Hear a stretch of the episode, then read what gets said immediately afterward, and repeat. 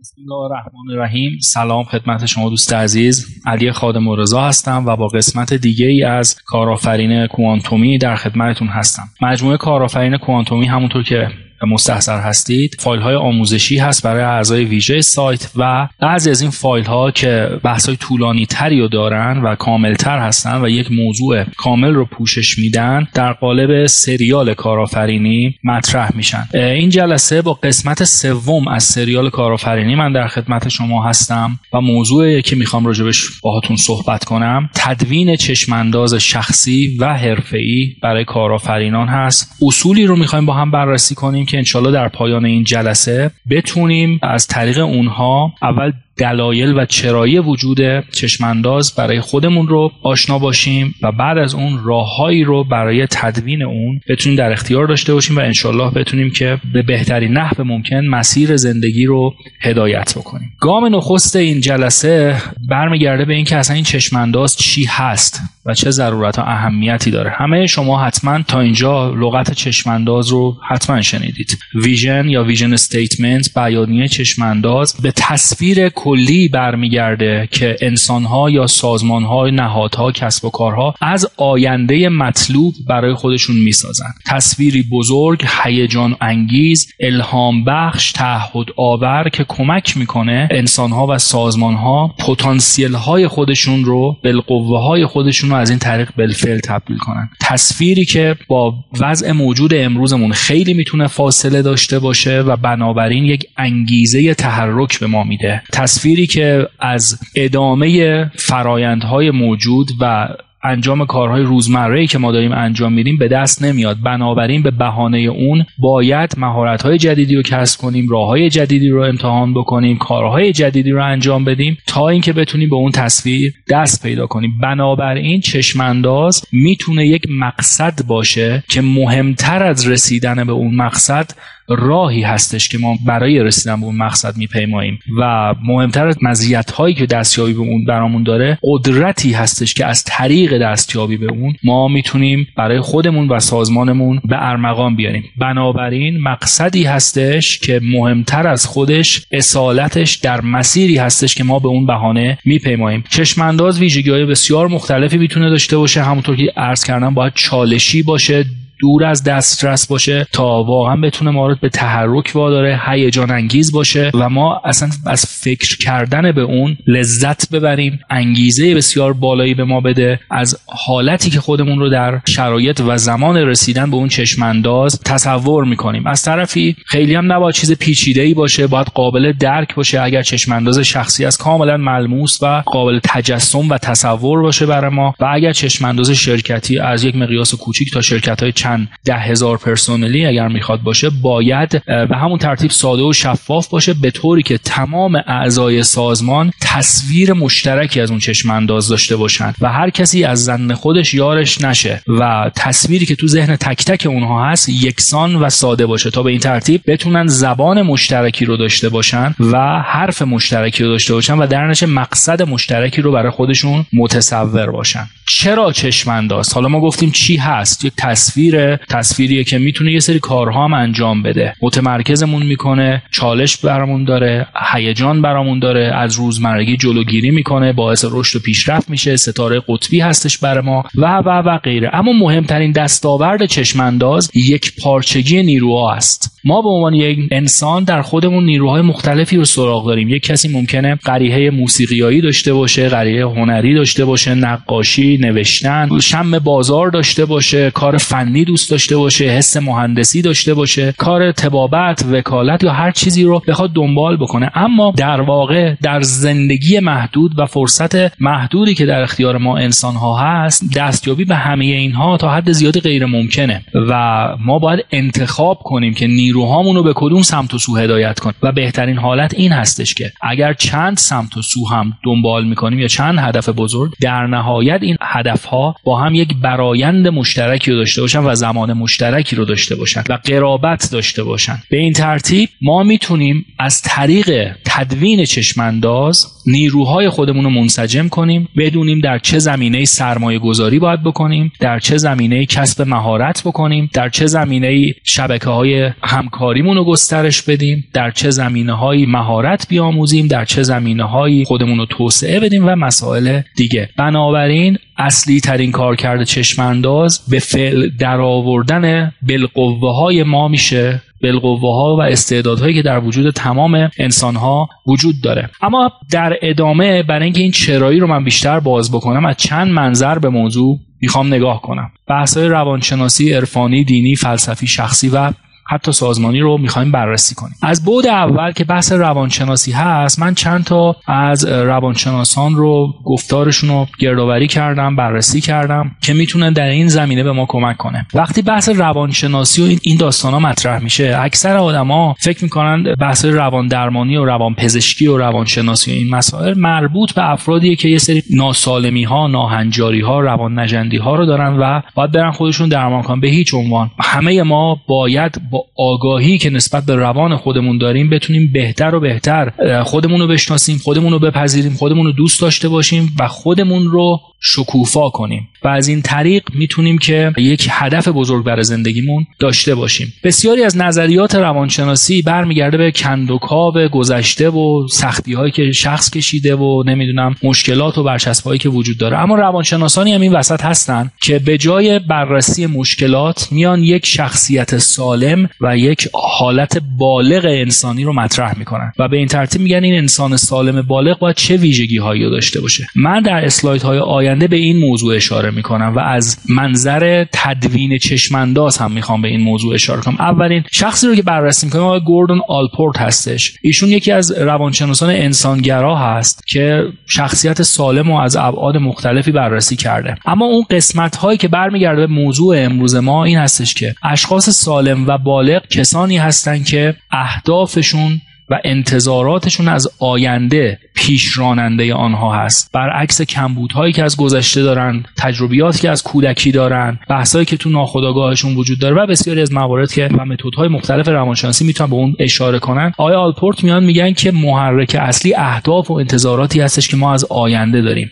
یک مقصد سنجیده ای که برای خودمون انتخاب می‌کنیم و آگاهانه به سوی اون حرکت می‌کنیم. می‌تونه ملاک تشخیص یک شخصیت سالم از ناسالم باشه. اهداف بلند مدتی که باید کانون توجه و وجود آدم رو تشکیل بدن انسانهای سالم رو می‌سازن. همچنین اشاره می‌کنه که در زندگی خوشبختی هدف نیست. برخلاف بسیاری از صحبت ها که خیلی ها ممکنه هدونیستیک بیان و بگن هدف زندگی خوشبختی و لذت بردن و بسیاری از مطالب دیگه گوردون آلپورت اشاره می‌کنه خوشبختی یک محصول جانبی هست. زمانی خودش میاد که ما اونو تعقیب نکنیم بلکه زمان و انرژی و تمرکز و وجودمون رو در خدمت دستیابی به یک هدف بسیار والا و ارزشمند بذاریم. کار ارزشمندی رو ارائه بدیم کار معناداری رو ارائه بدیم و بعد از اون از این طریق خوشبختی خود به خود سراغ ما میاد.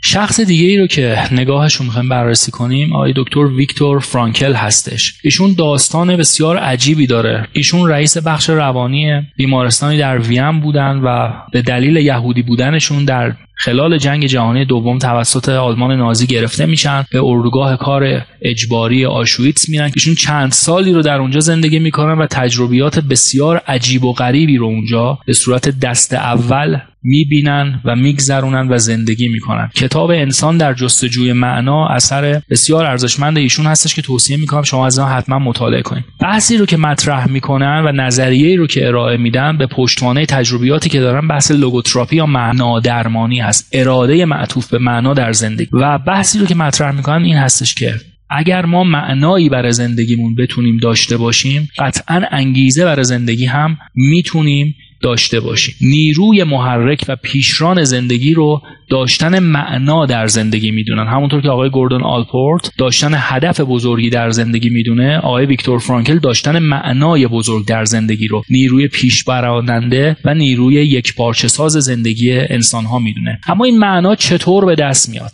بعضی وقتا این معنا در کارهایی هستش که ما انجام میدیم و آفرینش ها و خلق هایی که ارائه میدیم به دنیا. نوشتن نقاشی کردن موسیقی محصول جدید ارزش جدید به بازار ارتباطات جدید کمک به هم و غیره. بعضی وقتا این معنا از تجربیاتی هستش که از جهان ما می‌گیریم. اتفاقی برامون میفته و ما اونو مدیریت می‌کنیم. تجربیاتی هستش سفری هستش هر چیزی که هستش ما معنایی که متناسب با چارچوب ذهنی و شخصیتمون هست رو به اون میدیم و از اون منظر به دنیا و وقایعش نگاه می‌کنیم. و در نهایت گونه سوم معنا دادن طرز برخوردی هستش که نسبت به رنج هامون انتخاب می‌کنیم. بعضی وقتا اتفاقاتی در زندگی انسان میفته که خارج از هر برنامه ریزی است قضا و قدر هست تقدیر هست جبر هر چیزی که هست خارج از کنترل ما بوده. و ما در برابر اونها هیچ کاری هم نمی‌تونیم بکنیم. هر کسی واکنش های مختلفی نشون میده. و آقای ویکتور فرانکل میگه زمانی که ما نمی‌تونیم چیزی خلق کنیم و زمانی که نمی‌تونیم تجربه آگاهانه و آمدانه ای داشته باشیم می‌تونیم در این شرایط حداقل کاری که انجام بدیم نگاهمون نسبت به رنج رو انتخاب بکنیم. وقتی که یک محرکی وجود داره در بیرون که پیامی رو برای ما میفرسته و ما تحریک می‌خوایم بشیم بین این محرک و تحریک یک فضا و خلع وجود داره و اون فضا و خلع توسط اراده معنای یابی ما می‌تونه پر بشه. به صورت آزادانه و اختیاری. حتی در مرگ هم ایشون میگه که ما می‌تونیم معنا رو برای خودمون داشته باشیم. در بیماری و در هر سختی که خارج از کنترل انسان ها می‌تونه باشه. بنابراین بحث دیگه ای که وجود داره بحث معنا دادن به زندگی هست و حتی چشمانداز هم می‌تونه به زندگیمون هم معنا بده. بحث بعدی رو که می‌خوام مطرح کنم از نگاه آقای ابراهام مازلو هستش. ایشون یک سلسله مراتبی از نیازها رو تعریف کردن و از این طریق بسیار معروف هستن. سلسله مراتب نیازها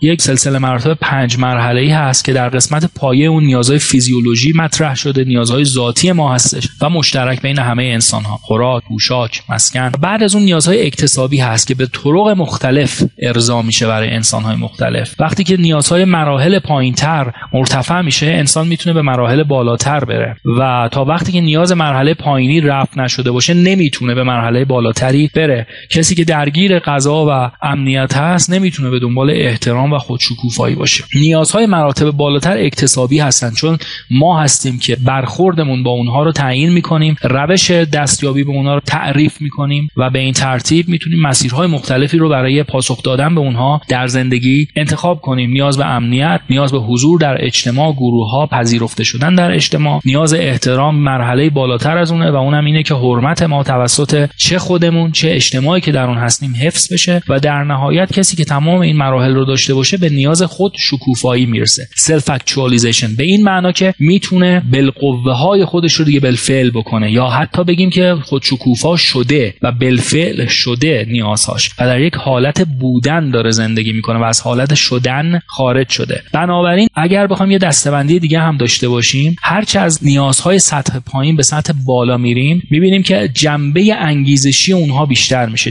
نیازهای سطح پایینتر نگاه دارنده هستن. ما رو در یک وضع موجودی نگه میدارن حفظمون می‌کنن تا یه حدی امنیتمون رو داریم نونمون غذامون رو تا یه حدی داریم و غیره. اما به سمت بالاتر که میریم انگیزه خودشکوفایی و انسان شدن بیشتری رو در ما بروز میده. وقتی ما به اون مرحله پنجم یا self-actualization و خودشکوفایی رسیدیم سلسله مراتب جدیدی حالا مطرح میشه که شاید کمتر دوستان باهاش آشنا باشن. و اون دیگه سلسله مراتب نیاز نیست بلکه سلسله مراتب فرا نیاز هستش. جنس این نیازها دیگه نیازهای اولیه و انسانی و نیازهایی نیستش که بخواد رفع کردن اونها ما تلاش و تکاپو داشته باشیم. بلکه جنس اونها ارزشهای انسانی هستش که ما در اونها زندگی می‌کنیم. وقتی شخصی این نیازها رو گذرونده و به مرحله خودشکوفایی رسیده و وقتی دیگه نیازی نداره می‌تونه با فراغ خاطر دنبال حقیقت باشه دنبال عدالت باشه دنبال انسانیت باشه دنبال زیبایی باشه دنبال کمک به هم نوع باشه و بسیاری از کارهای دیگه. اینها فرانیاز هستند. یعنی شخص به خاطر رفع چیزی دنبال اونها نیست بلکه به خاطر بودن در یک حالتی هستش که دنبال اونها هستش و اونها رو داره زندگی می‌کنه. اونها جزی از وجودش میشن. در اینجا می‌تونم اشاره کنم. ببینید بسیاری از حالا مدرس ها یا افرادی که دارن فعالیتی در این زمینه انجام میدن در زمینه کسب و کار توسعه فردی موفقیت فردی خیلی توجهشون و تمرکزشون به همین نیازهای سطح پایینه. خونه فلان بگرفتم ماشین بهمان گرفتم درآمد ماهیانه انقدر دارم تابلو آرزوها بزنید و فلان اینا. واقعا به نظر من اینا دون از شأن انسانیه که ما بخوایم دائما به این چیزا بپردازیم و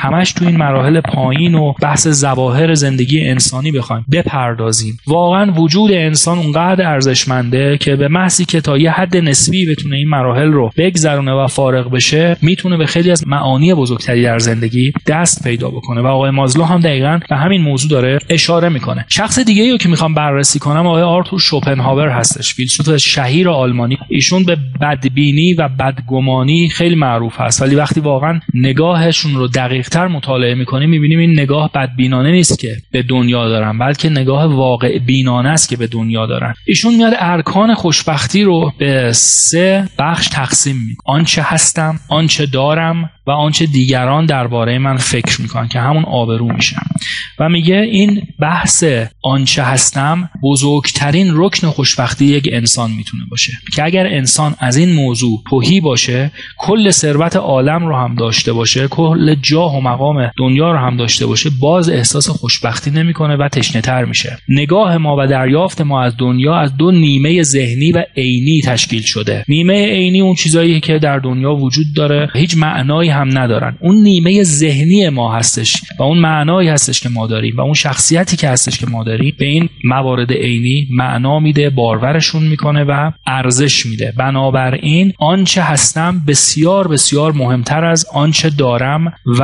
آنچه دیگران درباره من فکر می‌کنن هست. به این خاطر افرادی که قسمت آنچه هستم ضعیفی دارن سعی می‌کنن خلع اون رو با مالکیت های افراطی در حوزه های دارایی و داستان های اینجوری پوشش بدن که به این ترتیب هم قسمت آنچه دارم رو بیشتر متمرکز بشن روش و از طریق اون آنچه دارن بتونن دیگران رو بیشتر تحت تاثیر قرار بدن و به اون دو رکن کم اهمیت تر اینجوری بپردازن. در صورتی که هر تلاشی فارغ از اون بحث توهی بودن آنچه هستم در نهایت نتیجه مطلوبی رو نداره. اما این سزل به طور متعادل اگر که نگاه داشته بشن می‌تونن یک مثلث خودکفایی و خودبسندگی رو ایجاد بکنن که ما رو تا حد بسیار زیادی نسبت به دنیای بیرون بیمه بکنن و معنای درستی به ما بدن و خوشبختی نسبی رو در زندگی برای ما به ارمغان بیارن. هرچند ایشون معتقد به وجود خوشبختی نیست و میگه همون دوری از رنج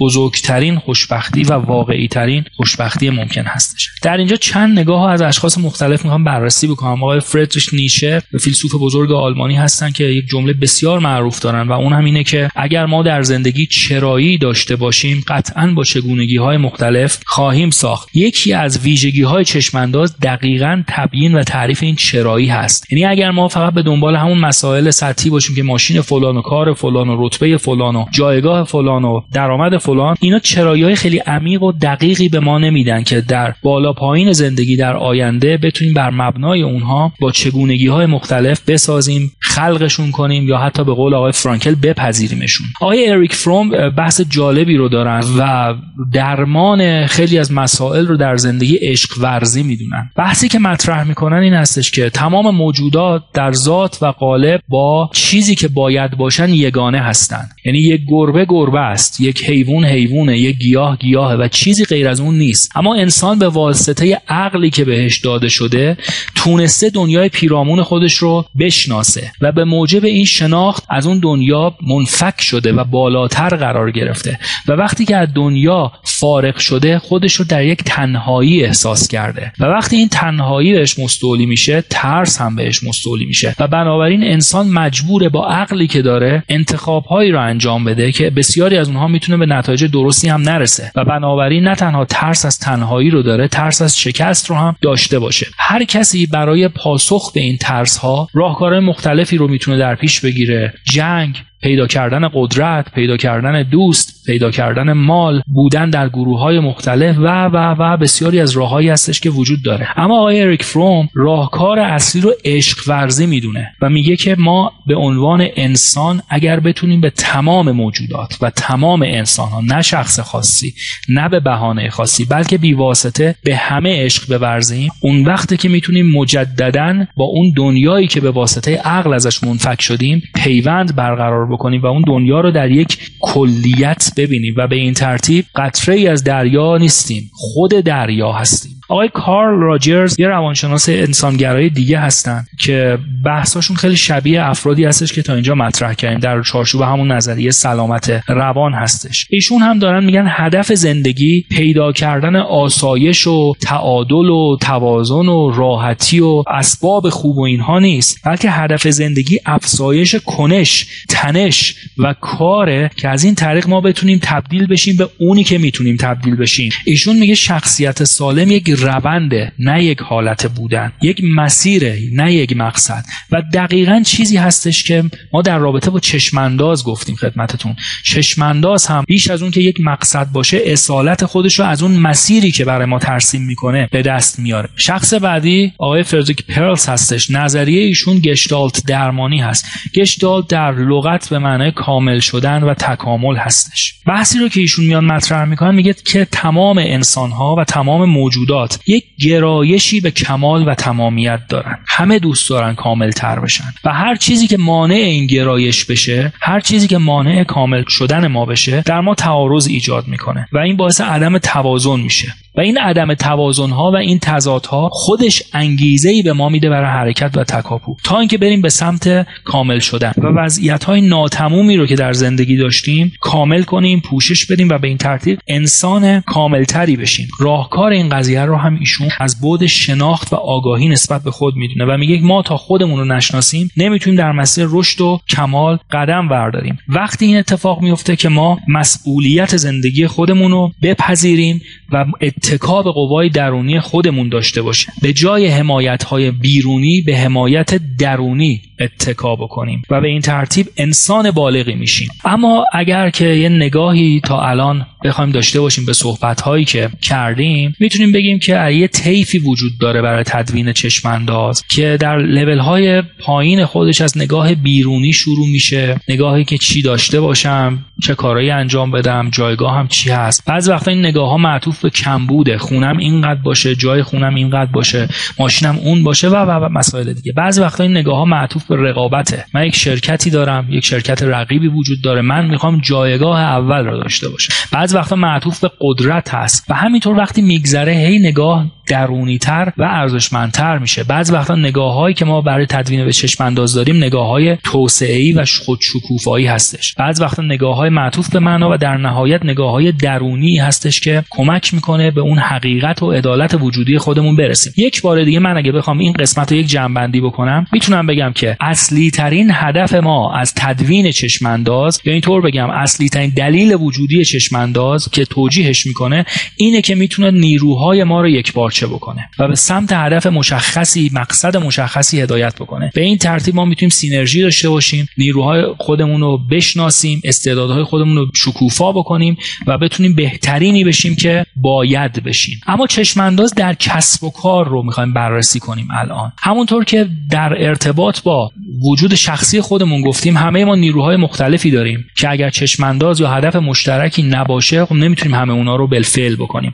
برای شرکت ها و کسب و کارها و نهادها این قضیه به طرز اولا وجود داره. چرا؟ چون اونها یک سیستم باز اجتماعی هستند و تعدد افکار در اونجا بسیار زیاد هستش. اگر ما به عنوان یک شخص یه سری خواسته هایی داریم که ممکنه در بعضی از روزها متضاد باشه یک شرکت با ده ها صدها هزاران پرسنل می‌تونه هر روز پس به یک سمت و سو بره. برای اینکه این اتفاق نیفته باید یک مسیر مشخص و یک مقصد مشخص داشته باشن. برای اینکه اینجا این بحث رو یه مقدار باز بکنم به بحث سیستم ها می‌خوام بپردازم. تعریف چی هست؟ مجموعی از عناصر که با همدیگه ارتباط دارن هر کدوم وظیفه مشخص خودشونو دارن و در کنار هم با کارهایی که انجام میدن یک کلیت و یک رفتار مشخص رو خلق می‌کنن. یک سیستم می‌تونه سیستم مکانیکی باشه مثل یک اتومبیل مثل یک ساعت. مثل کامپیوتر و قدرت تصمیم گیری در این سیستم بیرون از سیستم قرار داده. همین دایره زردی که من به خارج از این محیط سیستم برای شما ترسیم کردم نشانه قوای هدایتگرشه. یعنی یک ماشین رو یک راننده باید برونه. این سیستم ها سیستم های مبدعگرا هستن یعنی در نقطه آغازینشون بهترین حالت رو دارن. یک ماشین صفر بهترین حالت رو داره یک گوشی کار نکرده و آکوند بهترین حالت رو داره. دسته بعدی سیستم ها سیستم های ارگانیکی و زیستی هستن. گیاهان حیوانات. ما انسان ها در این سیستم ها هستیم. قوای تعقل و تفکر در این سیستم ها درونی هست. مغز ما مغز حیوانات. اون شعور حیاتی که در تمام موجودات زنده وجود داره درونی هستش. اینها مقصدگرا هستن به سمت یک مقصدی حرکت می‌کنن به سمت یک تکاملی حرکت می‌کنن و برای ادامه زندگی به تعامل بیشتر با محیط نیاز دارن. ما انسان ها باید بتونیم با محیط اطرافمون پیوند داشته باشیم. چیزی که این روزها می‌بینیم که چقدر برای ما حیاتی بوده و ما ممکنه خیلی درکش نمی‌کردیم. اما به واسطه کرونا که فاصله ها زیاد شده و یه سری رعایت ها داره انجام میشه می‌بینیم که چقدر این بوتهای اجتماعی و تعامل آزاد با محیط می‌تونسته جنبه ارزشمندی از زندگی ما باشه. در نهایت سیستم های اجتماعی هستن. این سیستم ها چند مغزی هستن و قوای تعقل و تفکر هم درونشون هست هم بیرونشون مثل کسب و کارها که هیئت مدیره ای دارن مدیر عاملی دارن و قوای تصمیم گیری درونشون هست. از طرف دیگه تامین کنندگانی دارن رقبایی در بازار دارن مشتریان و زینفانی دارن که بر خواسته های اونها اثر می‌ذارن. بنابراین باید یک برایندی از تمام این تعقل و تفکر صورت بگیره. چیزی که باعث میشه این اتفاق بیفته چشمانداز هستش. تا هر کسی رأی خودشو نداشته باشه و هر کسی مسیر دلخواه خودشو نره. بذارید این موضوع رو از این بحث بهش نگاه بکنیم. اگر ما یک تیم فوتبال 11 نفره داشته باشیم و در اون تیم فوتبال 7 نفر از 11 نفر ندونن دروازشون کدوم سمت هست و به کدوم سمت باید شوت بزنن یا همبازیاشون چه کسانی هستن چه فاجعه ای پیش میاد. این اتفاق دقیقا در کسب و کارها داره میفته و شرکت های بزرگ کارکنانشون نمی‌دونن استراتژی اون شرکت ها چی هست. و استراتژی چی هست؟ تعاریف بسیار متعددی داره اما ساده ترینش بهترین راه رسیدن به اهدافه. برای رسیدن به اهداف راه های بسیار مختلفی وجود می‌تونه داشته باشه و استراتژی که برای کسب و کار و سازمان اتخاذ میشه قاعدتا بهترین ممکن هست که ما رو کمک می‌کنه به اون اهداف برسیم. بنابراین داشتن استراتژی و دونستن اون می‌تونه کمک بکنه که اون 11 بازیکن بدونن دروازه کدوم سمته. اما اینکه اون دروازه کدوم سمته برمیگرده به اون مفهومی که ما آیا چشمانداز داریم یا خیر. اگر چشماندازی نباشه اصالت استراتژی مشخص نمیشه چون در نهایت استراتژی ما رو قراره به اهداف قایی و چشمانداز خودمون برسونه. پس از نگاه سازمانی هم زمانی که زینفان مختلفی وجود دارن زمانی که قوای تعقل و تفکر متفاوت و متعددی وجود داره زمانی که رأی ها و سلیقه های مختلفی وجود داره چیزی که باعث میشه همه اینا یک پارچه بشن و به سمت خود شکوفایی و به سمت توسعه هدایت بشن داشتن چشمانداز و مقصد منسجم و بعد از اون استراتژی که ما رو به اون مقصد برسونه هست. برای تدوین چشمانداز سازمان های الگوی قدرتمندی وجود داره که آقای کالینز و پوراس اون تدوین کردن. و اونم اینه که چشمانداز از دو بعد اساسی تشکیل میشه. یک بعد ایدئولوژی بنیادی هستش که ما در سازمان داریم و بعد دیگه آینده در چشمانداز. ایدئولوژی سازمانی خودش از دو بخش تقسیم میشه. ارزش های بنیادی که ما داریم و هدف بنیادی که ما داریم. ارزش های بنیادی چیزی نیستش که ما از بیرون بخوایم وارد کنیم. واقعا در و تار و پود ما به عنوان سازمان یا به عنوان شخص دمیده شده. ما باید اونها رو کشف کنیم و باید به رو بیاریمشون و باید اونها رو زندگی کنیم. بنابراین بخشی از چشم انداز از ایدئولوژی ما شکل می‌گیره و بخشی از اون ایدئولوژی از ارزش های ما شکل می‌گیره. ما اگر بخوایم سازمانی نودوس باشیم و به دیگران کمک کنیم و کاری کنیم که به عنوان مثال جهان جای بهتری بشه احتمالا ماشین هایی با مصرف مثلا 110 12 15 و با ایمنی بسیار پایین با نرخ مرگ و میر بسیار بالا نمی سازیم چون اینها کاملا متضاد هستن این ارزش ها با ایدئولوژی ما. بنابراین ما باید ارزش هایی که داریم رو بشناسیم کشف کنیم و از اونها در چشم اندازمون استفاده کنیم. گام بعدی اینه که هدف بنیادیمون رو بشناسیم یا هدف قاییمون رو بشناسیم. هدفی که الزاما هیچ وقت هم ممکنه بهش نرسیم. ستاره قطبیمون می‌تونه باشه و ما رو هدایت بکنه به سمتی که هر روز بهتر بشیم هر روز بهتر بشیم و هر روز بیشتر و بیشتر بتونیم ارزش هایی که در ذهن داریم رو در دنیای بیرونی پیاده کنیم. اون حقیقتی رو که دنبالش هستیم از طریق نزدیک کردن واقعیت به اون بیشتر و بیشتر نمایان کنیم. این میشه اون ذات هدف بنیادی. اما این نیمه بالا یک مشکلی داره و اونی که ملموس نیست. همه کارکنان سازمان اینو متوجه نمیشن. بنابراین یک بحث دیگه ای مطرح میشه و اون بحث آینده در چشم انداز هست. به این ترتیب ما میایم چشم اندازمون رو یک گام جلوتر می‌بریم و ملموستر می‌کنیم. اون هدف بنیادی رو میایم و چند تا هدف بلند پروازانه اما ملموس و دستیافتنی تبدیل می‌کنیم بهش و کمک می‌کنیم که برای دیگران قابل تصور باشه و همونطور که قبلا هم گفتم شفاف باشه و همه افراد بتونن تصویر مشترکی از اون رو در ذهن داشته باشن و به این ترتیب توصیف مشترکی از اون رو داشته باشن و توصیف چگونگی اون رو هم در ذهن داشته باشن. بنابراین این دو بود ایدئولوژی بنیادی و آینده در چشماندازه که می‌تونه چشمانداز یک سازمان رو تدوین بکنه. این مطلب در مقاله که لینکش رو اینجا براتون آوردم در سایت من موجود هست. می‌تونید کاملا گام به گام با این موضوع آشنا بشید و چکلیستی در اونجا وجود داره که به ما نشون میده چجوری می‌تونیم گام به گام چشمانداز خودمون رو تدوین و تبیین بکنیم. تکنیک هایی وجود داره که ما می‌تونیم ازش استفاده بکنیم. مثلا برای ارزش های بنیادی ما هزار تا ارزش نداریم چون دیگه اونجوری بنیادی نیست. بین سه تا پنج ارزش رو باید داشته باشیم. و چطوری می‌تونیم این ارزش ها رو کشف بکنیم؟ از تکنیک چرایی یا پرسیدن چراهای متعدد. چرا من می‌خوام کار بکنم؟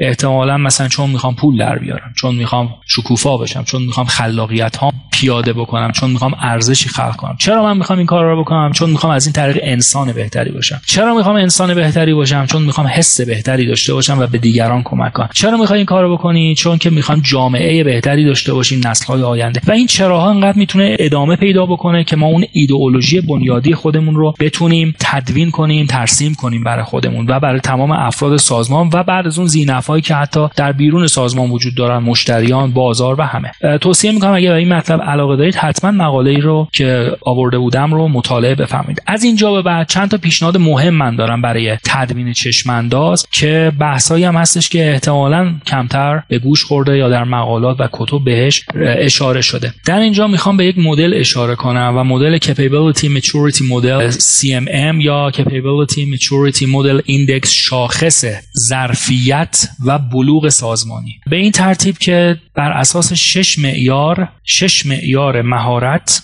ابزار آگاهی فرایند هدف و مسئولیت و اینکه افراد و سازمان ها در هر کدوم از این شش معیار چه جایگاهی رو دارن یک نمره دهی پنج تایی از یک تا پنج وجود داره که ما سازمان ها رو در این مقیاس دسته بندی می‌کنیم. سازمان هایی که رتبه یک رو دارن رو ما بهشون میگیم سازمان های آتش نشان یا firefighter یعنی جایگاه پایینی رو دارن یک و زیر یک. اینها نمی‌تونن پیش بینی از آینده داشته باشن. قدرت برنامه ریزی ندارن قدرت تفکر ندارن و فقط زمانی کارهایی رو انجام میدن که به صورت واکنشی باشه. حادثه ای رخ میده با کلی تاخیر آلارم برای اونا به صدا در میاد و واکنش نشون میدن. مثل بسیاری از کسب و کارها که اتفاقی میفته مثل همین جریان کرونا اخیر یا هر مسئله ارز نمی‌دونم تحریم بحث‌های رقابت در بازار تکنولوژی جدید هر چیزی که میشه اونا دیرترین پاسخ رو به تغییرات بیرونی میدن. اونا firefighter یا آتش نشان هستن. حتما باید آتیش جایی بگیره خرابی به بار بیاد تا اونا آگاه بشن و با تاخیر به محل اعزام بشن کارهایی رو انجام بدن. عموما این کارها هم کارهای سازنده ای نیست. در بهترین حال حالت آتیش خاموش میشه با کمترین خسارت. اما به هر ترتیب خسارت وارد شده و کاری که نباید بشه انجام شده. وقتی بلوغ سازمانی بیشتر میشه ما به مرحله دوم می‌رسیم مرحله که قابل مدیریت کردن و اندازهگیری هست. در این مرحله اتفاقی که برای سازمان ها میفته اونها تجربه دارتر هستند. اونها می‌تونن موارد رو مدیریت کنن اندازه گیری کنن و به این ترتیب می‌تونن از بعضی از تکرارها جلوگیری بکنن. اما همچنان خب این مرحله بسیار ناقص هست مرحله سوم یا نمره سه بلوغ می‌تونه به سازمان هایی باشه که ما به اونها میگیم سازمان های مستندساز سازمان هایی که تعریف می‌کنن مسائل رو. سازمان هایی که مکتوب می‌کنن سازمان هایی که دستورالعمل تولید می‌کنن سازمان هایی که رصد می‌کنن. مرحله بعد از اون یا بلوغ مرحله چهار سازمان هایی هستند که به صورت بسیار کمی و بسیار دقیق فرایندها رو کنترل و مدیریت می‌کنن. و می‌تونن خدمت شما عرض شود که مدیریت دانش داشته باشن. دانش رو انبار کنن از تجربیات گذشته استفاده کنن و کمک کنن که آینده به سمتی که اونها می‌خواد هدایت بشه و ساخته بشه. و در نهایت بالاترین مرحله سازمان هایی هستند که به صورت optimized یا optimizing کار می‌کنن. به صورت کاملا بهینه کار می‌کنن و توجه اونها دیگه وقایع نیست بلکه به صورت مستمر روی بهبود همیشگی فرایندها تمرکز دارن. یه لحظه اینجا stop بکنیم. ما گفتیم که چشمانداز یک مقصده اما دلیل اصلی اون خود اون مقصد نیست بلکه وجاهتش رو از مسیری که برای ما ترسیم می‌کنه برای رسیدن به اون هدف به اون مقصد از چالش ها انگیزه فرایندهایی که ما به وجود میاریم تا به اون برسیم می‌گیره. در اینجا هم سازمان هایی با بلوغ سطح پنج دقیقا این کار رو می‌کنن. بر مبنای اون شش معیاری که عرض کردم اونها مهارت میآموزن ابزارهایی رو استفاده می‌کنن آگاهی خودشون رو دارن فرایندهای خودشون تعریف می‌کنن یا بهینه می‌کنن اهدافشون رو درونی می‌کنن و مسئولیت تمام کارها و نقشا و رولها رو می‌گیرن تا بتونن به سمت اون چشم انداز برن. و بنابراین زمانی که ما نه در مقصد بلکه در مسیر داریم زندگی می‌کنیم اونجا اهداف نه بلکه فرایندها هستش که اصالت پیدا می‌کنه. و سازمانهایی با بلوغ پنج برخلاف سازمانهای مرحله پایینتر که یک پروژه یک محصول یک نمی‌دونم اتفاق براشون خیلی مهمه اینها فرایندها براشون مهمه که سازمان زنده و پویا و جاری نگه میداره. اما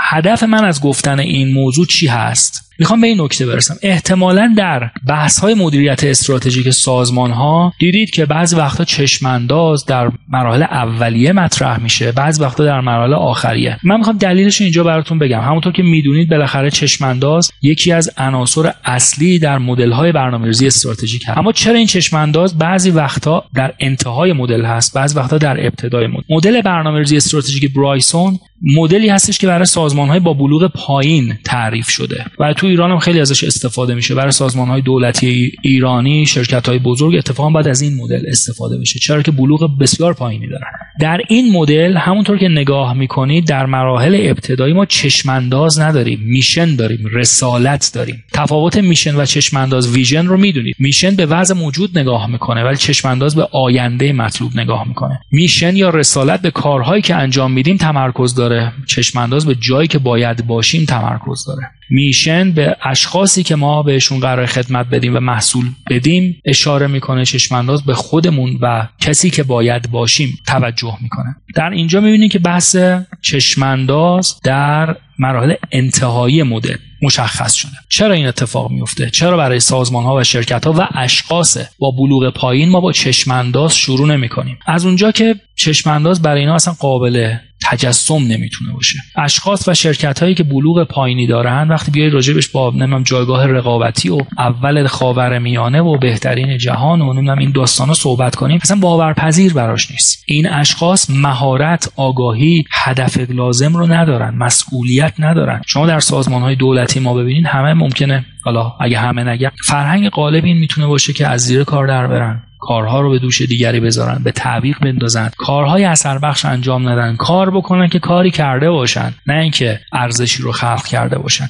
در این محیط که رخوت وجود داره شما نمی‌تونید بیاید از چشم انداز و نمی‌دونم جایگاه رقابتی و خدمات رسانی و اینا صحبت کنین. همشون دارن یه قابی که به دیوار زدن هدف ما مشتری مداری و کرامت انسان ها و ارباب رجوع این حرف هست ولی خب دیگه از روز روشنتره که وقتی پامون به بسیاری از این محیط ها باز میشه تمام رفتارها هایی که ما داریم می‌بینیم فرهنگ اون سازمان کاملا متضاد و متغیر هست از گفتاری که در و دیوارش زده شده. با این سازمان ها و با این فرهنگ ها و با این دیالوگ ها نمیشه از طریق چشمانداز صحبت کرد بلکه باید با میشن و رسالت و دستورالعمل کار رو شروع کرد. نگیم شما می‌خوای به جایگاه متعالی فلان جا برسی و اینجوری اونجوری. بگیم شما این کار رو اینجوری باید انجام بدی به این طریق باید انجام بدی معیار انجام کار شما این هستش. در این ساعت در این این زمان با این کیفیت پاسخدهیتون به این شخص است و غیره. بعد از مدتی اشخاص که بتونن همون کارا رو به صورت روتین و با کیفیت انجام بدن یواش یواش اون شش معیار آگاهی و بلوغ و فرایند و هدف و مسئولیت اینا افزایش پیدا می‌کنه و یواش یواش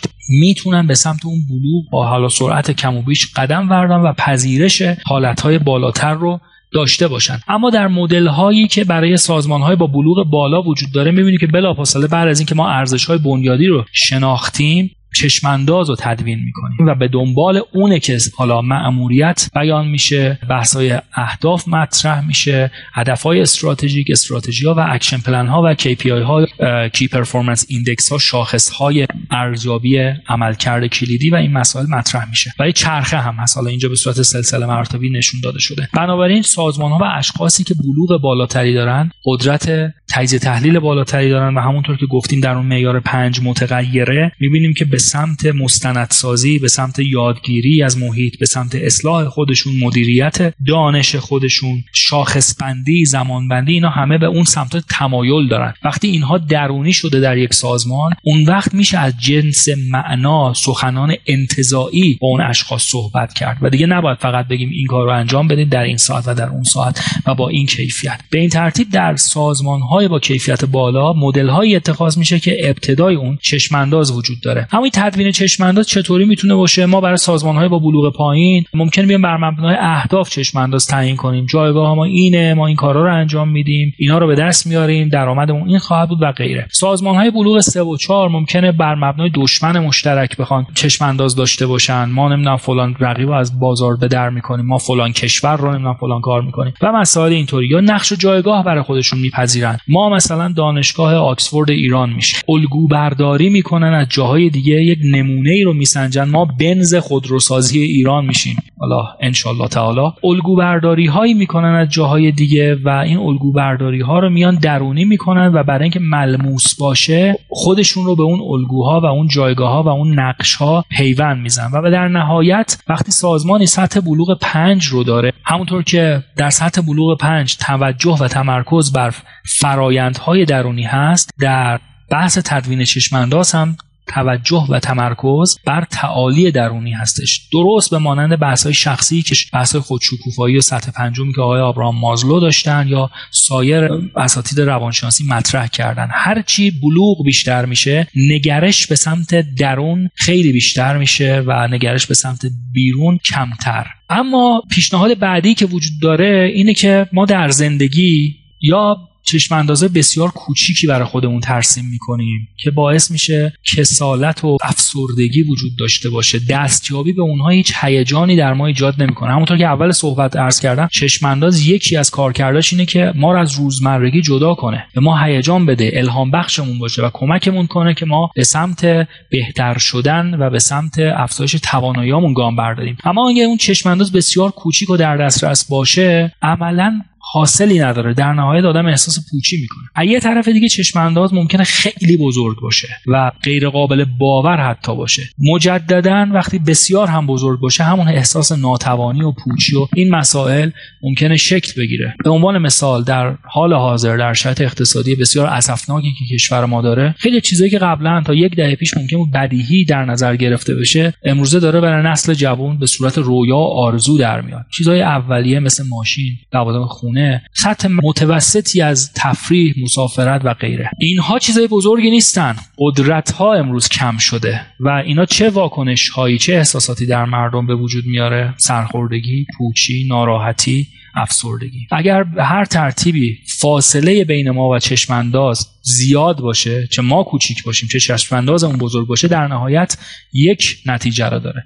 و اون هم اینه که اون چشمانداز کمکمون نمی‌کنه که ما آدم بهتری بشیم. بهترین حالت اینه که چشمانداز سخت و واقعی و بزرگ باشه چالشی باشه اما قابل حصول باشه. در ذهنمون ما بتونیم خودمون رو ترسیم کنیم که داریم به سمت اون حرکت کنیم. اینجوری هستش که ما می‌تونیم معنا برای خودمون داشته باشیم. احساس سرزندگی کنیم هیجان داشته باشیم و هر روز چیزی باشه که ما رو از خواب بیدار و به تقلا و کوشش و تکاپو و در نهایت تکامل بندازه. بحث دیگه ای که وجود داره اشاره به کتاب با چرا شروع کنید آقای سایمون سینک هستش. بحثی که میاد مطرح می‌کنه اینه که بسیاری از اشخاص و شرکت ها کار خودشون رو از چه شروع می‌کنن؟ فلش بالا رو اگر نگاه بکنید. و بعد به چگونه می‌رسن و در نهایت اگر خوششانس باشن به چرا می‌رسن؟ یعنی شخص میره مثلا دانشگاه یه چیزی می‌خونه یه رشته ای نمی‌دونه اصلا برای چی چرا شانسی انتخاب کرده یا هر چیز دیگه. این چه هستش؟ بعد حالا یه کارایی رو باید انجام بده بره توی شرکتی کار کنه و غیره. این میشه چگونه؟ چگونه زندگی کنم؟ چگونه پول در بیارم؟ خیلی بعیده این شخص به چرایی برسه دلیل وجودی و قایی پیدا بکنه. اما برعکس اون زمانی هستش که ما آگاهانه میشیم تجزیه تحلیل می‌کنیم خواسته های خودمون رو می‌شناسیم. شرایط و واقعیت های زندگی رو در جامعه خودمون و اطراف خودمون می‌دونیم. نیازهامون رو می‌شناسیم اطرافیانمون رو می‌شناسیم پتانسیل ها و و و غیره. به این ترتیب میایم بر مبنای برایند و همپوشانی همه اونها یک چرایی و فلسفه وجودی در میاریم که دوباره همون چشمانداز میشه. از طریق اون این دفعه میایم میگیم که حالا چگونه ما به این چشمانداز برسیم و در نهایت چه ها و راه ها و توصیفات رو پیدا می‌کنیم. یعنی برعکس حالت قبل که ممکنه شانس و اقبال مسیر زندگی رو هدایت بکنه و ما در نهایت هم نفهمیم که چه می‌خوایم یا چه نمی‌خوایم و تا حد نسبی و کمی ممکنه احساس رضایت در مقاطعی از زندگی داشته باشیم. در حالت دوم که حرکت ما از چرا شروع میشه تفاوت وجود داره. من نوعی ممکنه احساس رضایتم رو از خلق کردن به دست بیارم از کارهای هنری به دست بیارم از کارهای نوآورانه به دست بیارم. در نتیجه ممکنه برم چگونگی هامو در آموختن هنر کارهای نوآورانه ارتباط با دیگران و غیره به دست بیارم. و به این ترتیب چه هایی رو تولید کنم؟ تابلو نقاشی نمی‌دونم اثر موسیقی یا چیزی از این قبیل. من نوعی ممکنه علاقه به ریاضیات داشته باشم علاقه به مهندسی داشته باشم و بخوام مسائل رو حل بکنم و به این ترتیب چگونگی خودم رو میرم از رشته های اینچنینی دنبال می‌کنم و سعی می‌کنم که از این طریق به اون چرایی خودم برسم و به دیگران و جامعه کمک کنم. چه های من ممکنه بشن محصولاتی که تولید می‌کنم خدمات فنی که ارائه میدم و غیره. ممکنه هر دو نفر یک کار رو به ظاهر دارن انجام میدن. اما این کجا و آن کجا؟ رضایت این کجا رضایت آن کجا؟ و در بلند مدت این موارد بیرونی و پول و جایگاه های اینطوری نیستن که آدم رو انگیزه میدن برای ادامه دادن بلکه اون رضایت درونیه که انسان رو در سختی ها نگه میداره سرپا نگه میداره و کمک می‌کنه که جلو بره. زمانی این اتفاق میفته که فارغ از چه ها و چگونه ها انسان چرایی محکمی برای خودش داشته باشه. بحث بعدی تدوین مدل چشم انداز شخصی بر مبنای مدل 50 درصد به اضافه 3 هست. فرض کنید یه شخص در ابتدای جوانی به جای اینکه حالا قضا و قدر و شانس و اقبال و این مسائل سبک و مسیر زندگیشو مشخص کنه خودش می‌خواد بیاد بشینه و ببینه که می‌خواد چی کاره بشه در زندگی. به چه سمت و سویی بره. این شخص برخلاف خیلی ها که ممکنه یه مرحله جلوی خودشونو ببینن مثلا حالا کنکور قبول. حالا گواهی نامه رانندگیمو بگم. حالا سربازیمو برم نه کار دارم ندارم و داستان اینطوری. همیشه فقط چند ماه در بهترین حالت از خودشون جلوترن. میاد و میشینه یک بازه مثلا ده ساله رو برای خودش ترسیم می‌کنه و گام های مختلف رو نگاه می‌کنه. میگه من ابتدا مثلا دانشگاه میرم تو دانشگاه فقط درس خوندن و مدرک گرفتن فایده نداره. در نتیجه در حین درس خوندن مهارت ها نرم افزارها رو یاد می‌گیرم زبان خارجه یاد می‌گیرم. تک بودی بودن فایده نداره در نتیجه چند نوع مثلا مهارت تفریح سازنده هنر نمی‌دونم موسیقی کارهای جانبی رو یاد می‌گیرم. بعد از دانشگاه من باید کار کنم ولی خب دانشگاه فقط کمک نمی‌کنه به کار پیدا کردن هینه اون درس خوندن من باید مهارت آموزی هم بکنم و بهترین مهارت ها در بازار کار در نتیجه من هینه درس خوندن باید کار هم بکنم. بعد از فارغ التحصیلی می‌تونم یه مدت برم یه جایی کار بکنم و بعد از اون که تجربه باقی رو به دست آوردم خودم شرکتم رو بزنم و بعد از اون مثلا بتونم این خدمات رو ارائه بدم بتونم این جایگاه رو داشته باشم. دوباره بحثای مالی می‌تونه مطرح بشه. این جایگاه ها رو دارم این میزان درآمد این میزان مالکیت. خودم این آدم هستم مقاطع بالاتر تحصیلم رو ادامه میدم. در کشور هستم یا نیستم و و و غیره. تا جای ممکنی که شخص خودش رو ده سال آینده می‌تونه ببینه ترسیم می‌کنه و اونا رو قدم به قدم مرتب می‌کنه. از کوچک به بزرگ از نزدیک به دور. زمانی ما می‌تونیم ببینیم که یک چشم انداز واقع بینانه از دل این صحبت ها بکشیم بیرون که حد میانه اونو نگاه کنیم و یه سه پله از اون جلوتر بریم. حد میانه حالت قابل قبوله. اون سه مرحله جلوتر رفتنه می‌تونه اون چالش و انگیزه و هیجان رو بده. یعنی شخصی ممکنه بگه من خودم می‌خوام در فعالیت های آکادمیک غرق بکنم.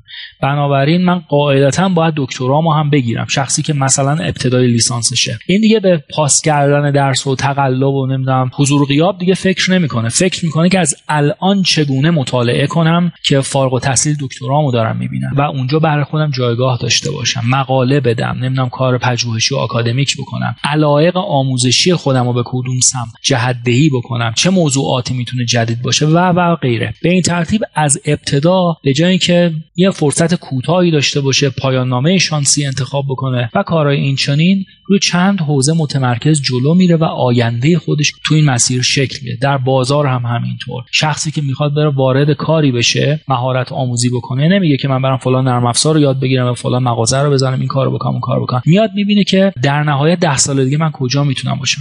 چند تا شعبه دارم چند تا پرسنل دارم چه خدماتی ارائه میدم چه کارهای نوآورانه می‌کنم. حد وسطش رو بالاخره تو این فرایند در میاره و سه پله جلوتر از اون رو برای خودش به عنوان چشمانداز در نظر می‌گیره. و از اونجا به بعد که می‌تونه اهداف و استراتژی ها رو به ترتیب اصول مدل هایی که برای برنامه‌ریزی استراتژیک وجود داره در بیاره. اما از اینجا چند تا سوال مطرح میشه. ما خب چشم انداز تا حدی بررسی کردیم که چه جوری هست چه جوری ترسیم میشه چه ویژگی هایی داره چه کارکردهایی داره. اما روش رسیدن به اون چشم انداز چی باید باشه؟ بعضیا میگن که باید تعادل داشته باشیم و بتونیم به صورت آهسته و پیوسته به سمت اون چشم انداز حرکت کنیم. بعضیا ممکنه بگن تعادل به درد نمی‌خوره ما رو عقب میندازه و باید به صورت افراطی در بعضی از جنبه هایی که بیشترین کمک رو به ما می‌کنن عدم تعادل داشته باشیم. کل زمان و انرژیمون رو بذاریم به اون مباحثی که بیشترین کمک رو می‌کنه به ما. مثلا در مثال قبلی اگه شخص می‌خواد از الان برای ده سال آیندهش جایگاه دکترا رو در خودش ببینه تمام تفریح ها و نمی‌دونم زندگی های اجتماعی و این مسائل از خودش دور می‌کنه فقط درس بخونه. کدوم یکیش درسته؟ این یا شخصی که متعادل میاد جلو دنبال تفریحاتش هم هست کتابش هم می‌خونه موسیقیش هم گوش میده کارهای مختلف هم انجام میده. تو بازار هم حضور داره. نه این و نه آن. شخص خودش باید تعریف کنه و تبیین کنه. کدوم براش بهتره؟ سوال بعدی این که تخصص مهمه یا چند بودی بودن؟ من خودم رو غرق بکنم در یک رشته یا نه. چند تا رشته رو داشته باشم و از اونها برایند ایجاد کنم سینرژی بکشم بیرون و بحثای میان رشته ای رو مطرح کنم. آیا اجرای انقلابی باید داشته باشم یا اجرای تدریجی؟ آیا برنامه ثابت باید داشته باشم یا به صورت پروژه‌ای به جای فرایند. فکر کنم. آیا باید تمرکز داشته باشم یا تنوع بدم و سبدم رو هرچی بیشتر و بیشتر بزرگ کنم که اگر راهکاری جواب نداد راهکارهای دیگه بتونه اونو پوشش بده. برای پاسخ دادن به این سوالا چند تا اسلاید آینده رو آماده کردم براتون. حتما آقای چارلز داروین رو می‌شناسید و نظریه تکامل یا فرگشت ایشون رو آشنایی دارید باهاشون. ایشون ارائه‌ای که دارن می‌کنن اینه که بالاخره در طبیعت موجودات زنده بر اساس تکامل بوده که به اینجا رسیدن و حتی برای انسان ها هم همین مراحل فرایند تکاملی رو در نظر می‌گیرن. سه اصل اصلی که در این نظریه وجود داره تنوع تنازع و بقا هست. به این معنا که باید طبیعت مادر طبیعت تنوع بسیار بالایی از گونه ها داشته باشه که اگر اون گونه ها بر حسب اتفاق حادثه انقراض جنگ خشکسالی هر چیزی از بین رفتن باز هم سبدی داشته باشه که اون گونه ها ادامه بدن و شکل جدید تکامل اتفاق بیفته. بحث بعدی اینه که تنازع وجود داره بقای اسلح وجود داره. گونه ها با همدیگه می جنگن و قوی ترین ها می‌تونن به نسل بعد ژن های خودشون منتقل کنن و هر نسل به این ترتیب قوی تر و پیشرفته تر از نسل قبلی میشه و بقا اینطوریه که ادامه داره. این چه ربطی به چشمانداز و نظریات شخصی و کسب و کار داره؟ این می‌تونه باشه که ما اگر می‌خوایم به چشم اندازی برسیم در دوره‌ای که بسیار خطرها وجود داره تک پایه بودن خودش بزرگترین ریسکه. بنابراین به جایی که توان و تلاش و تمرکز خودمون رو بذاریم روی یک حوزه شاید بد نباشه اون آیتم تنوع رو بالا ببریم که اگر مواردی با مشکل روبرو شد باز موارد دیگه وجود داشته باشه که ما رو بتونه در گام نخست حفظ کنه بقامون رو تضمین کنه و بعد باز به شکل یا شکل دیگه موجبات رشد و توسعهمون رو داشته باشه. بنابراین وقتی چشم اندازی ما داریم شاید بهتر باشه که خودمون رو از یک راه غرق در اون نکنیم. و همیشه آلترناتیو پلان ها و برنامه های جایگزین رو داشته باشیم. بحث بعدی مربوط میشه به بهبود مستمر و همیشگی. دو تا نظریه پرداز وجود دارن آقای مارکس و انگلس که خیلی ایده های انقلابی رو در رابطه با جوامع انسانی و ارائه دادن. نظریات اونها می‌تونست خیلی در قالب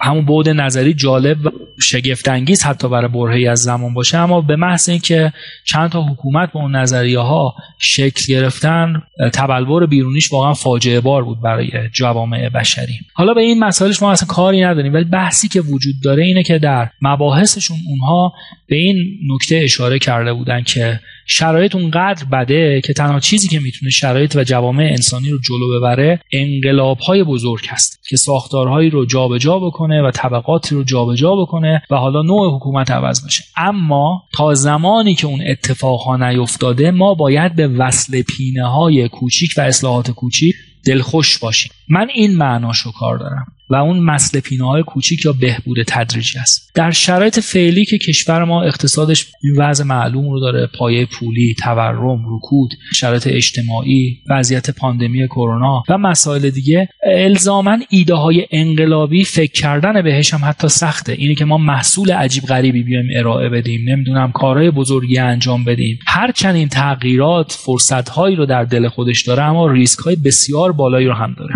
در این شرایط کسب و کارهای هوشمند سرمایه گذاری خیلی بزرگی رو شاید روی یک حوزه نکنن بلکه اونها سعی کنن آمادگی خودشون رو حفظ کنن. تا زمانی که شرایط یه مقدار به ثبات رسید با آمادگی هرچه توامتر بتونن از اون شرایط و فرصت بیرونی استفاده کنن. برای حفظ اون آمادگی باید بهبودهای تدریجی رو در رسول کار خودش خودشون قرار بدن. یعنی هر هفته هر ماه یه سری فرایندها رو بهبود بدن یه سری محصولات رو اصلاح کنن یه سری کار کوچیک انجام بدن. چند تا مصاحبه کنن و نیروهای قوی رو بتونن شناسایی کنن. حوزه مختلفی که بازار گرایش داره دائما باید بررسی و رصد بکنن. منظور در اینجا این هستش که ما به هر شکلی که ریسک کمی داره بودجه کمی از ما میطلبه که در صورت شکست ضرر کمی به ما میده و فرصت به ما میده که ما از اون شکست آگاهی کسب کنیم و دانش کسب کنیم. ما زمان انرژیمون رو در این مسیر باید بذاریم نه کارهای بزرگی که تمام زندگیمون رو بخوایم روش قمار کنیم ریسک کنیم که اگر به احتمال بسیار زیاد چون هرچی بزرگتر باشه ریسکش هم می‌تونه افزایش پیدا کنه. به احتمال بسیار زیاد اگر بخواد با شکست روبرو بشه خانمان ما هم برانداخته بشه. بحث بعدی که وجود داره ماتریس مدیریت زمان آیزنهاور هستش. کارها در این ماتریس به دو دسته کارهای مهم و فوری یا ضروری تقسیم بندی میشه. خونه ای که کارها هم اهمیت دارن هم فوریت زیادی دارن. خونه دیگه ای هستش که کارها بسیار مهمن اما غیر فوری. خونه دیگه هست که کارها فوری هستن اما اهمیت ندارن و کارهایی هم هستن که نه اهمیت دارن نه فوریت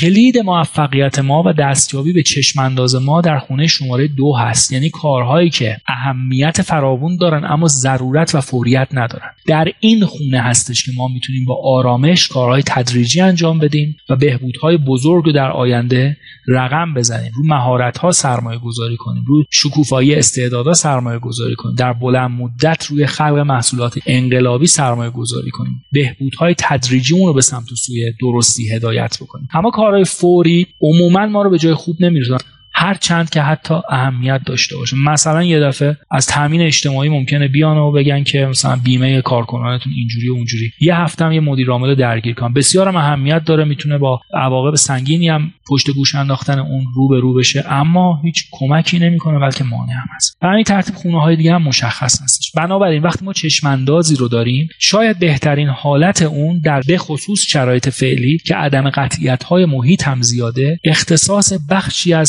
سبد زمان و انرژی و پولمون به کارهای مهم اما غیر فوری و غیر ضروری باشه.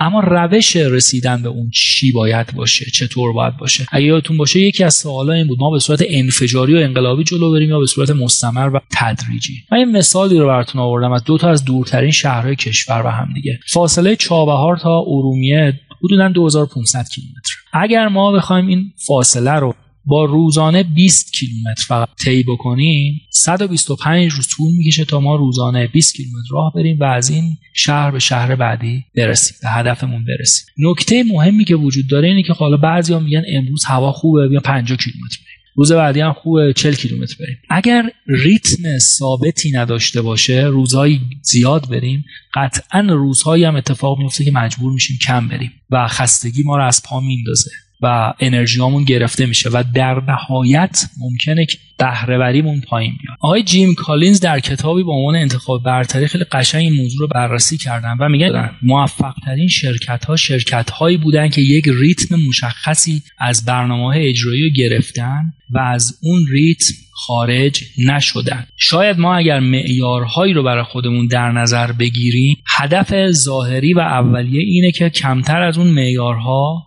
کاری رو انجام ندیم. مثلا اگر ما داریم میگیم روزی 20 کیلومتر راه رفتن در این مثال نگیم که امروز حالا 10 کیلومتر رفتیم یا تمام توانمون این نباشه که به 20 کیلومتر برسیم کم نیاریم. خیلی وقتا ما از اون در بوم میفتیم و نکته مهم اینه که ما نه تنها نباید کم بیاریم بلکه نباید اضافه هم بیاریم. یعنی باید جلوی خودمون رو در مواقعی که انرژی زیادی داریم زمان زیادی داریم کار زیادی می‌تونیم انجام بدیم بگیریم. این نکته بسیار کلیدی هستش که خیلی ها از اون قافل میشن. خودشون رو غرق کارشون می‌کنن. خودشون رو مدتی غرق پروژه می‌کنن و از جنبه های دیگه زندگی میافتن. در بلند مدت چیزی که به ما کمک می‌کنه در راه رسیدن به چشم اندازمون ثبات و نظم و دیسیپلین هست. نه گهی آهسته و گهی ما باید بتونیم یک ریتم خاص خودمون رو پیدا بکنیم و بر اون اساس جلو بریم و برنامه منظمی رو شکل بدیم. پس نکته مهمی اینجا وجود داره و اونم اینه که فقط به فکر کم آوردن نباشیم. خیلی وقتا خودمون باید جلوی خودمون رو در مقابله با آتش زیاده روی و زیاده خواهی بگیریم. به این ترتیبه که در مسیرهای بلند مدت و فرایندی می‌تونیم دووم بیاریم. ممکن اگه یک پروژه باشه آره یه مدت هم خودش آدم بالاخره می‌کشه برای یک کار تا برسه به یک زمانی یا به یک کیفیتی. ولی چند تا پروژه رو می‌تونه با این کیفیت جلو ببره؟ کیفیت زندگیش به صورت عمومی به چه شکل در میاد؟ چند نکته ای که اینجا وجود داره و من هم چند باری در بحثم به اون اشاره کردم اینه که چیزی که به زندگی در نهایت هیجان میده تعقیبه نه تسخیر. راه نه مقصد. و تلاشه نه کامیابی اینها هستش که پویایی زندگی انسانی رو معنا می‌کنه نه صرفا دستیابی به یک سری چیزها. تنش هایی که ما آگاهانه از راه تجربیات جدید و مبارزه به دست میاریم و در نهایت هم یک جمله از خانم هلن کلر وجود داره که میگه بهتر نابینا باشیم و چشم انداز داشته باشیم تا اینکه چشم داشته باشیم اما چشم انداز نداشته باشیم.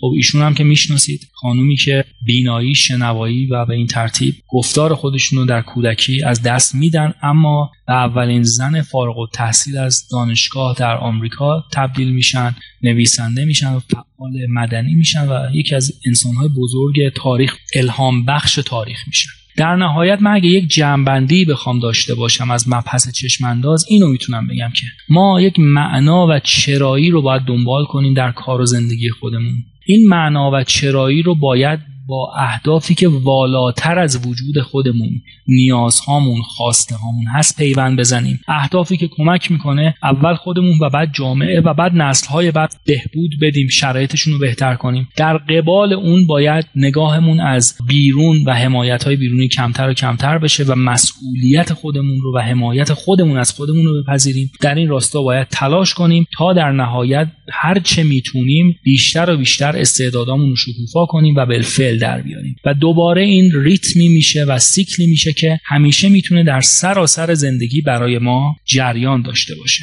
اگر بخوام یک جنبندی داشته باشم چشمانداز مقصدی هستش که اصالتش در اون مقصد نیست بلکه در مسیری هستش که برای ما انسانها خلق می‌کنه. جایگاهی رو که باید به اون برسیم نشون میده. اما این زیاد مهم نیست بلکه مهمتر از اون دلیلی هستش که باید به اون جایگاه برسیم. مجددا جایگاهی رو که می‌خوایم به اون برسیم و مقصدمون نشون میده. اما مهمتر از اون شخصی هستش یا شرکتی هستش که باید اول بشویم تا بتونیم به اون جایگاه برسیم. و در نهایت معنایی که به زندگی ما و به کار ما و به وجود ما میده مهمتر از هر چیز دیگه ای هستش. امیدوارم از مطالبی که در این جلسه خدمتون ارائه کردم. رضایت داشته باشید اونها رو مفید دونسته باشید و بتونید از اونها برای تدوین چشمانداز شخصی یا کاری خودتون استفاده بکنید. در پایانم برای تشکر از شما دوستان عزیز کد تخفیف که این پایین مشخص شده آنان که می‌دانند تعریف شده که از این طریق می‌تونید از تمامی محصولات سایت با تخفیف استفاده بفرمایید. بهترین ها رو براتون آرزو دارم. امیدوارم که همیشه موفق و پیروز باشید.